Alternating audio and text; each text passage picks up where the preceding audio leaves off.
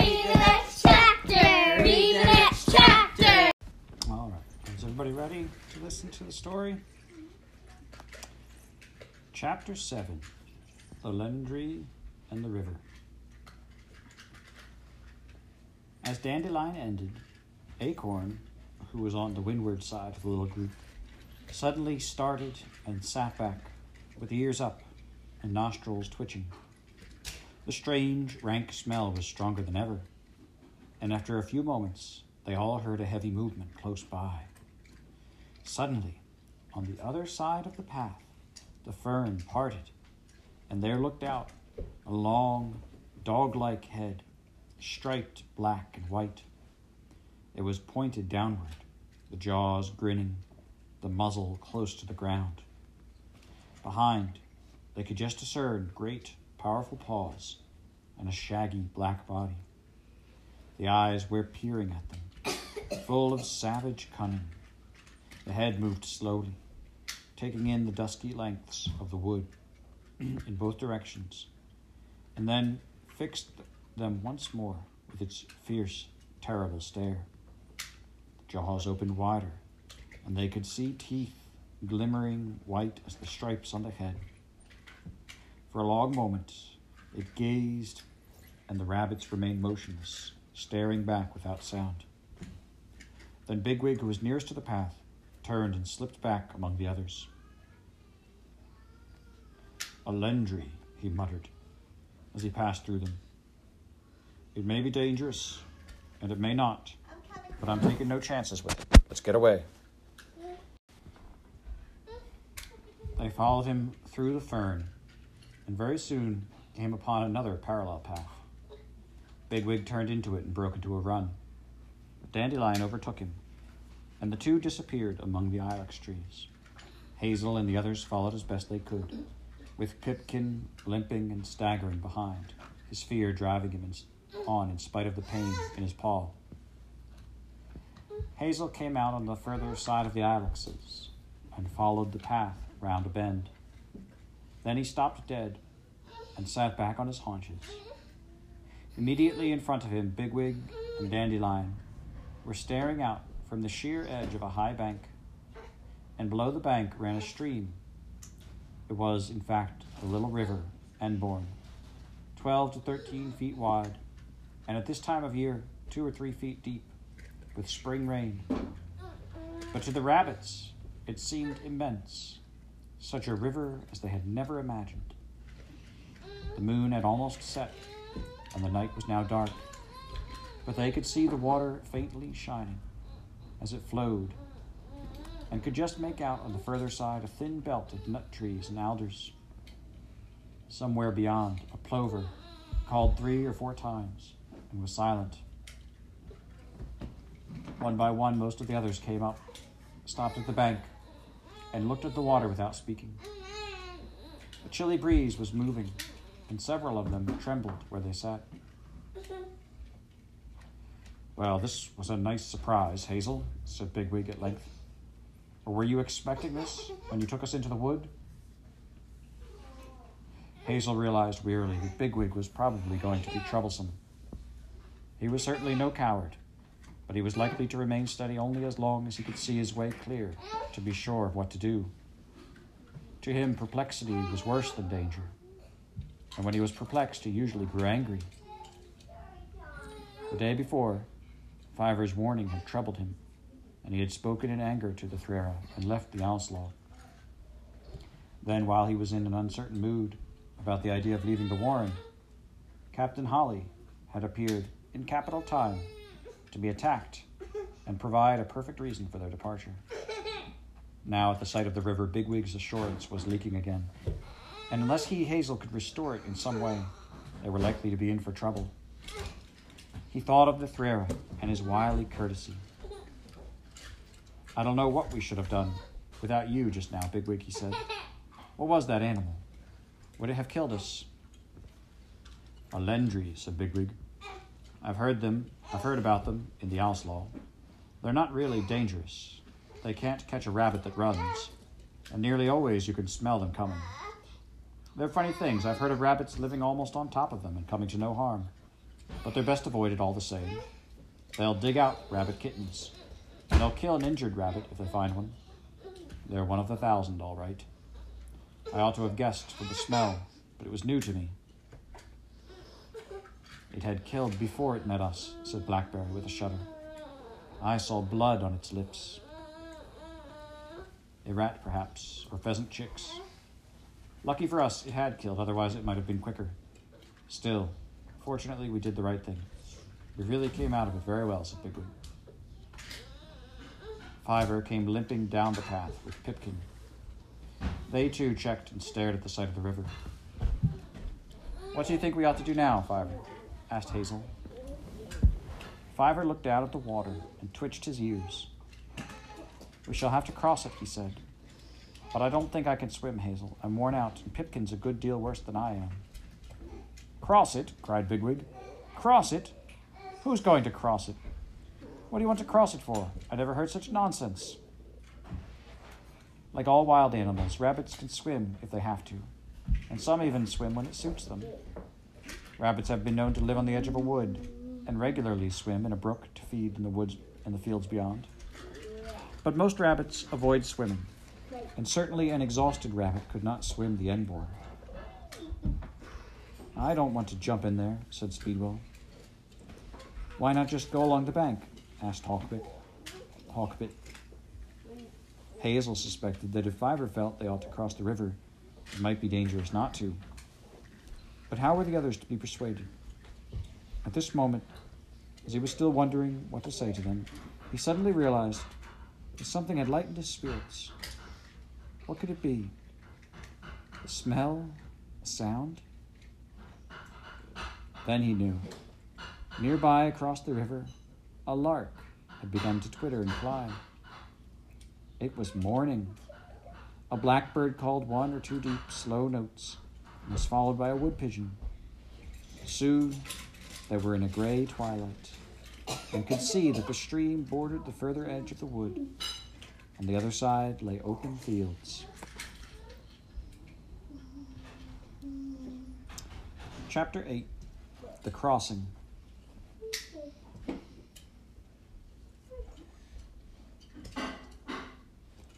top of the sandy bank was a good six feet above the water. From where they sat, the rabbits could look straight and head and upstream and downstream to their left. Evidently, there were nesting holes in the sheer face below them. For as the light grew, they saw three or four martins dart out over the stream and away into the fields beyond. In a short time, one returned with its beak full, and they could hear the nestlings squeaking as he flew out of their sight beneath their feet. The bank did not extend far in either direction. Upstream, sloped down to a grassy path between the river and the tree, between the trees and the water. This followed the line of the river, which ran straight from almost as far away as they could see, flowing smoothly into without fords, gravel shallows, or plank bridges. Immediately below them lay a wide pool, and here the water was almost still. Away to their left, the bank sloped down again into clumps of alder, among which the stream could be heard chattering over gravel. There was a glimpse of barbed wire stretched across the water, and they guessed that this must surround a cattle wade, like the one in the little brook near the home warren. Hazel looked at the path upstream. There's grass down there, he said. Let's go and feed. They scrambled down the bank and set to nibbling beside the water. Between them and the stream itself stood half grown clumps of purple loosestrife and fleabane, which would not flower for nearly two months yet. The only blooms were a few early meadowsweet and a patch of pink butterbur. Looking back at the face of the bank, they could see that it was in fact dotted thickly with martins' holes. There was a narrow foreshore at the foot of the little cliff, and this was littered with the rubbish of the colony sticks, droppings, feathers, a broken egg, and a dead nestling or two. The martins were now coming and going in numbers over the water. Hazel moved close to Fiver and quietly edged him away from the others feeding as he went. When they were a little way off, and half concealed by a patch of reeds, he said, Are you sure we've got to cross the river, Fiver? What about going across, going along the bank, one way or the other? No, we need to cross the river, Hazel, so that we can get into those fields, and on beyond them, too. I know what we ought to be looking for a high, lonely place with dry soil, where rabbits can see and hear all around, and men hardly ever come. Wouldn't that be worth a journey? Yes, of course it would, but is there such a place? Not near a river. I needn't tell you that. But if you cross a river, you start going up again, don't you? We ought to be on the top. On the top and in the open. But Fiver, I think they may refuse to go much further. And then again, you say all this, and yet you say you're too tired to swim. I can rest, Hazel. But Pipkin's in a pretty bad way. I think he's injured. We may have to stay here half the day. Well, let's go talk to the others. They may not mind staying. It's crossing they're not going to fancy. Unless something frightens them into it. As soon as they had made their way back, Bigwig came across to them from the bushes at the edge of the path. I was wondering where you'd got to, he said to Hazel. Are you ready to move on? No, I'm not, answered Hazel firmly. I think we ought to stay here until ni-Frith. That'll give everyone a chance to rest, and then we can swim across those fields. Big Bigwig was about to reply, but Blackberry spoke first. Bigwig, he said, why don't you swim over now, and then go out into the field and have a look around? The wood may not stretch very far one way or the other. You could see from there, and then we might know which would be the best way to go. Oh well, said Bigwig rather grudgingly. I suppose there's some sense in that. I'll swim the Embleer River as many times as you like. Always happy to oblige. Without the slightest hesitation, he took two hops to the water, waded in, and swam across the deep, still pool. They watched him pull himself out beside a flowering clump of figwort, gripping one of the tough stems in his teeth, shake a shower of drops out of his fur, and scutter into the alder bushes. A moment later, between the nut trees, they saw him running off into the field. I'm glad he's with us, said Hazel to Silver. Again, he thought wryly of the Threarah. He's the fellow to find out all we need to know. Oh, I say, look, he's coming back already. Bigwig was racing back across the field, looking more agitated than he had at any time since the encounter with Captain Holly. He ran into the water almost headlong and paddled over fast, leaving an arrowhead ripple on the calm brown surface. He was speaking as he jerked himself out on the sandy foreshore. Well, Hazel, if I were you, I shouldn't wait until ni-Frith. I should go now. In fact, I think you'll have to. Why? asked Hazel. There's a, log, a large dog loose in the wood. Hazel started. What? he said. How do you know? When you get into the field, you can see the wood sloping down to the river. Parts of it are open. I saw the dog crossing a clearing. It was trailing a chain, so it must have broken loose. It may be on the Lendri's scent, but the Lendri will be underground by now. What do you think will happen when it picks up our scent, running from one side of the wood to the other with dew on it? Come on, let's get over quickly. Hazel felt at a loss. In front of him stood Bigwig, sodden wet, undaunted, single minded, the very picture of decision. At his shoulder was Fiver, silent and twitching. He saw Blackberry watching him intently, waiting for his lead, and disregarding Bigwig's. Then he looked at Pipkin, huddled into a fold of sand, more panic stricken and helpless than any rabbit had ever seen. At this moment, up in the wood, there broke out an exciting yelping, and a jay began to scold. Hazel spoke through a kind of light-headed trance. Well, you'd better get on then, he said, and anyone else who wants to. Personally, I'm going to wait until Fiver and Pipkin are fit to tackle it. You silly blockhead, cried Bigwig. We'll all be finished. We'll. Don't stamp about, said Hazel. You may be heard. What do you suggest, then? Timothy, hush. What do you suggest, then? Suggest? There's no suggesting to be done. Those who can swim, swim. The others will have to stay here and hope for the best. The dog may not come. I'm afraid that won't do for me. I've got Pipkin into this, and I'm going to get him out. Well, you didn't get Fiver into it, did you? He got you into it. Hazel could not help noticing, with reluctant admiration, that although Bigwig had lost his temper, he was apparently in no hurry on his own account, and seemed less frightened than any of them.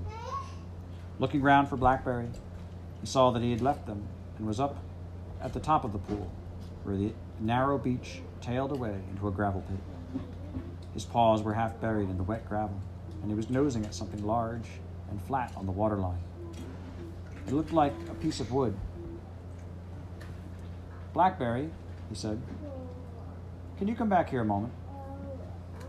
Blackberry looked up, tugged out his paws, and ran back. Hazel, he said quickly, that's a piece of flat wood, like the piece that closed the gap by the green luce above the warren, you remember? It must have drifted down the river, so it floats. We could put Fiver and Pipkin on it and make it float. It might go across the river. Can you understand? Hazel had no idea what he meant. Blackberry's flood of apparent nonsense only seemed to draw tighter the mesh of danger and bewilderment, as though Bigwig's angry impatience, Pipkin's terror, and the approaching dog were not enough to contend with. The cleverest rabbit among them had evidently gone out of his mind. He felt close to despair.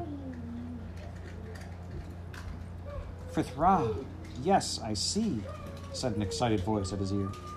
It was Fiver. Quick, Hazel, don't wait. Come on and bring Pipkin. It was Blackberry who bullied the stupefied Pipkin to his feet and forced him to limp the few yards to the gravel spit. The piece of wood, hardly bigger than a large rhubarb leaf, was lightly aground. Blackberry almost drove Pipkin onto it with his claws. Pipkin crouched, shivering, and Fiver followed him aboard. Who's strong? said Blackberry. Bigwig, Silver, push it out. No one obeyed him. All squatted, puzzled and uncertain. Blackberry buried his nose in the gravel under the landward edge of the board and raised it, pushing it. The board tipped. Pipkin squealed, and Fiver lowered his head and splayed out his claws.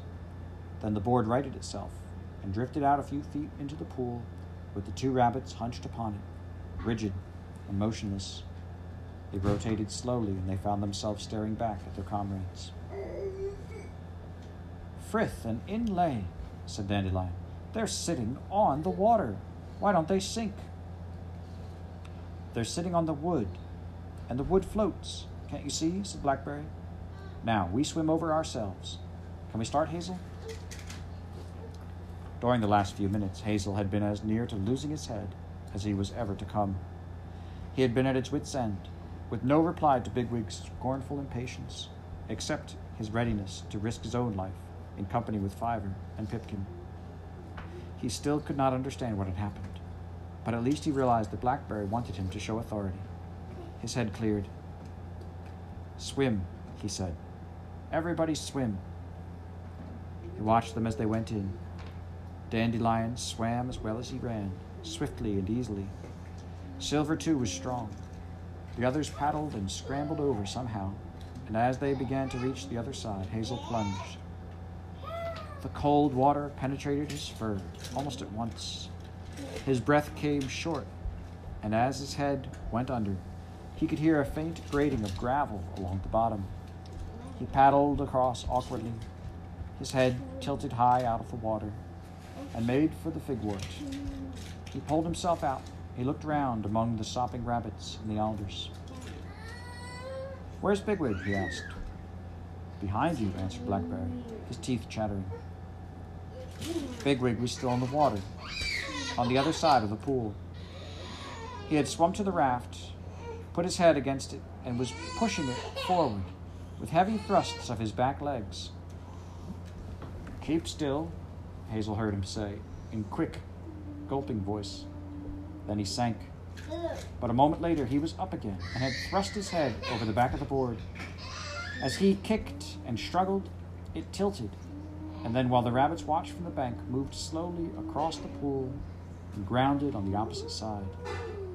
Fiver pushed Pipkin onto the stones, and Bigwig waded out beside them, shivering and breathless. I got the idea once Blackberry had shown us, he said. But it's hard to push it when you're in the water. I hope it's not long to sunrise. I'm cold. Let's get on. There was no sign of the dog as they made haste through the alders and up the field to the first hedgerow. Most of them had not understood Blackberry's discovery of the raft and at once forgot it. Fiver, however, came over to where Blackberry was lying against the stem of a blackthorn in the hedge. You saved Pipkin and me, didn't you? he said. I don't think Pipkin's got any idea what really happened, but I have. I admit it was a good idea, replied Blackberry. Let's remember it. It might come in handy again sometime.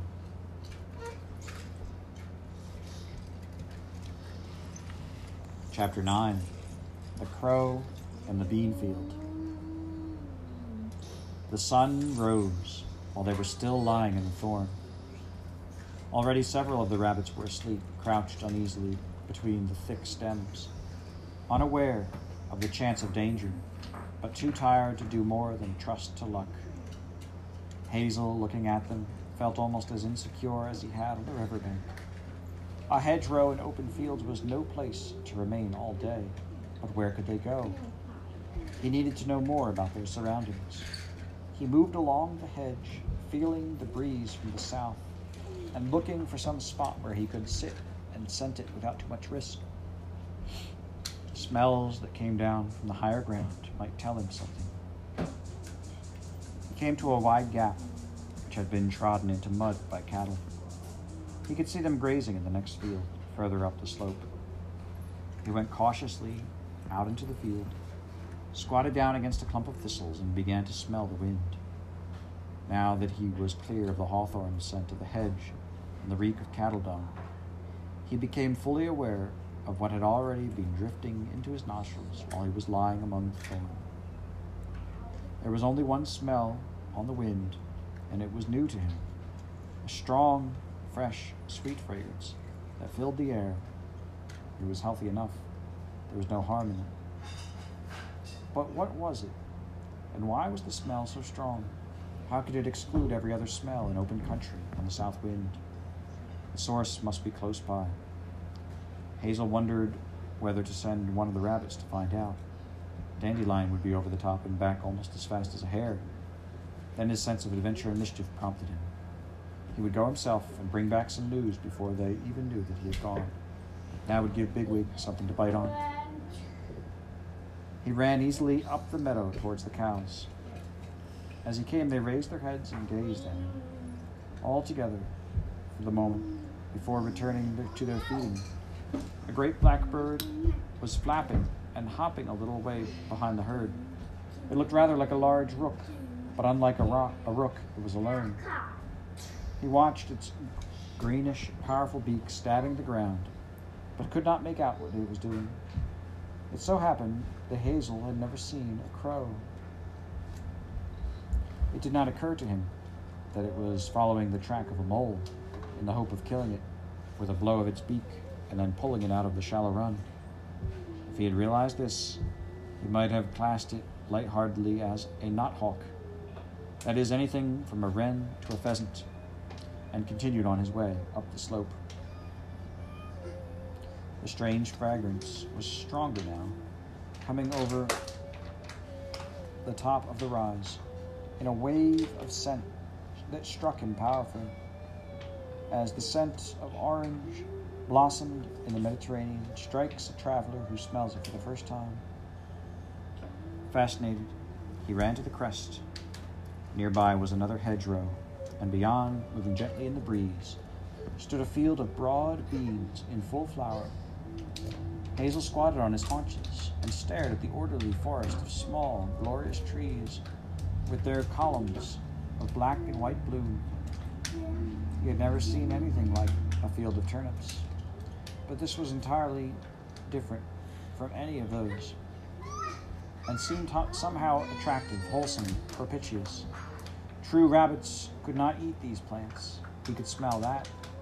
But they could lie safely among them as long as they liked, and they would not and they would move through them easily and unseen. Hazel determined then and there to bring the rabbits up to the bean field to shelter and rest until evening. He ran back and found the others where he had left them. Bigwig and Silver were awake, but for all but all the rest were still napping uneasily. Not asleep, Silver, he said. It's too dangerous, Hazel, replied Silver. I'd like to sleep as much as anyone, but if we all sleep and something comes, who's going to spot it? I know. I have found a place where we can sleep safely for as long as we like. Oh. A burrow? No, not a burrow. A great field of scented plants that will cover us, sight and smell, until we're rested. Come out here and smell it if you like. Both rabbits did so. You say you've seen these plants? said Bigwig, turning his ears to catch the distant rustling of the bees. Yes, they're only just over the top. Come on, let's get the others moving before a man comes with a herd to do, or they'll scatter all over the place. Silver roused the others and began to coax them into the field. They stumbled out drowsily, responding with reluctance to his repeated assurance that it was only a little way. They became widely separated as they straggled up the slope. Silver and Bigwig led the way, with Hazel and Buckthorn a few dist- a short distance behind. The rest idled along, hopping a few yards, and then pausing to nibble or to pass droppings on the warm, sunny grass. Silver was almost at the crest when suddenly, halfway up, there came a high screaming, the sound a rabbit makes, not to call for help or frighten an enemy, but simply out of terror. Fiver and Pipkin, limping it behind the others, and conspicuously undersized and, ter- and tired, were being attacked by the crow. It had flown low along the ground. Then, pouncing, it had aimed a blow with its great bill at Fiver, who just managed to dodge in time. Now it was leaping and hopping among the grass tussocks, striking at the two rabbits with terrible darts of its, of its head. Crow's aim at the eyes, and Pipkin, sensing this, had his head had buried his head in a clump of rank grass and was trying to burrow further in. It was he who was screaming. Hazel covered the distance down the slope in a few seconds. He had no idea what he was going to do, and if the crow had ignored him, he would probably have been at a loss. But by dashing up, he distracted its attention and turned it, and it turned on him. He swerved past it, stopped, and looking back, saw Bigwig come racing in from the opposite side. The crow turned again, struck at Bigwig, and missed. Hazel heard its beak hit a pebble in the grass, with a sound like a snail shell when a thrush beats it on a stone. As Silver followed Bigwig, it recovered itself and faced him squarely. Silver stopped short in fear, and the crow seemed to dance before him, its great black wings flapping in a horrible commotion. It was just about to stab when Bigwig ran straight into it from behind and knocked it sideways, so that it staggered across the turf with a harsh, raucous cawing of rage. Keep at it, cried Bigwig. Come in behind it. They're cowards. They only attack helpless rabbits. But already the crow was making off, flying low with slow, heavy beating wings. They watched it clear the further hedge and disappear into the woods beyond the river. A silence there was a gentle, tearing sound as a grazing cow moved nearer. Bigwig strolled over to Pipkin, muttering a ribald Owsla lampoon. Hoy, hoy, you Embolier frere, Maison de la Racabere. Hoy, hoy, the stinking thousand. We meet them even when we stop to pass our droppings. Come on, Hlao-roo, he said. You can get your head out now. Having quite a day, aren't we? He turned away, and Pipkin tried to follow him. Hazel remembered that Fiver had said he thought he was injured. Now, as he watched him limping and staggering up the slope, it occurred to him that he might actually be wounded in some way. He kept trying to put his near side front paw to the ground and then drawing it up again, hopping on three legs. I'll have a look at him as soon as they're settled under cover, he thought. Poor little chap. He won't be able to get much further than that. At the top of the slope, Buckthorn was already leading the way into the bean field.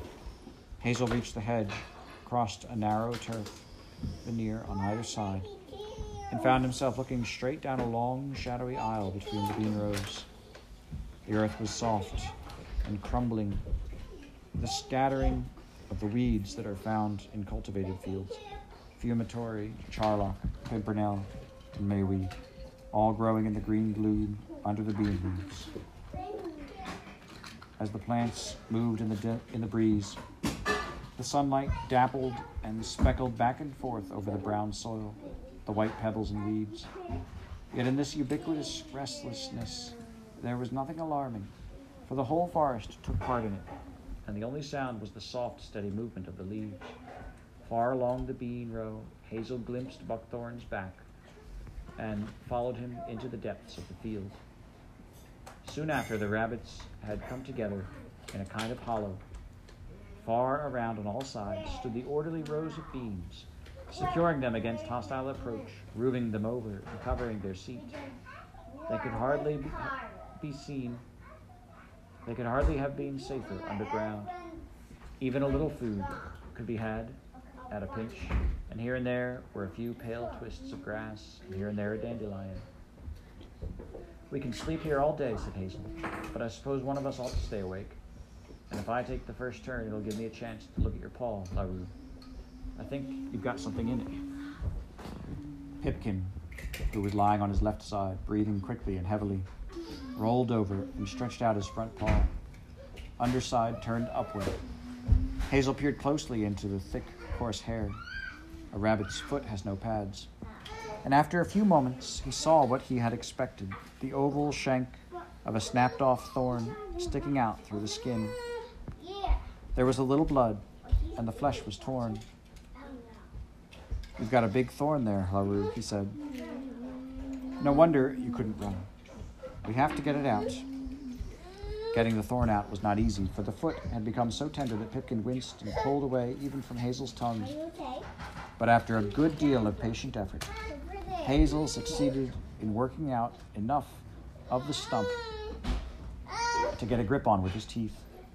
The thorn came out smoothly, and the wound bled. The spine was so long and thick that Hawkbit, who happened to be close by, woke Speedwell to have a look.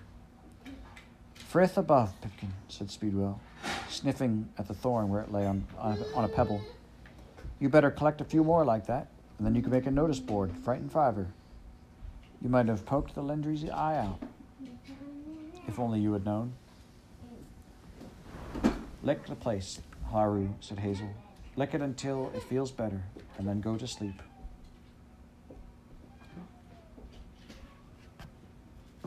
Read the next chapter. Read chapter, read the next chapter, read the next chapter, read the next chapter, read the next chapter, read the next chapter.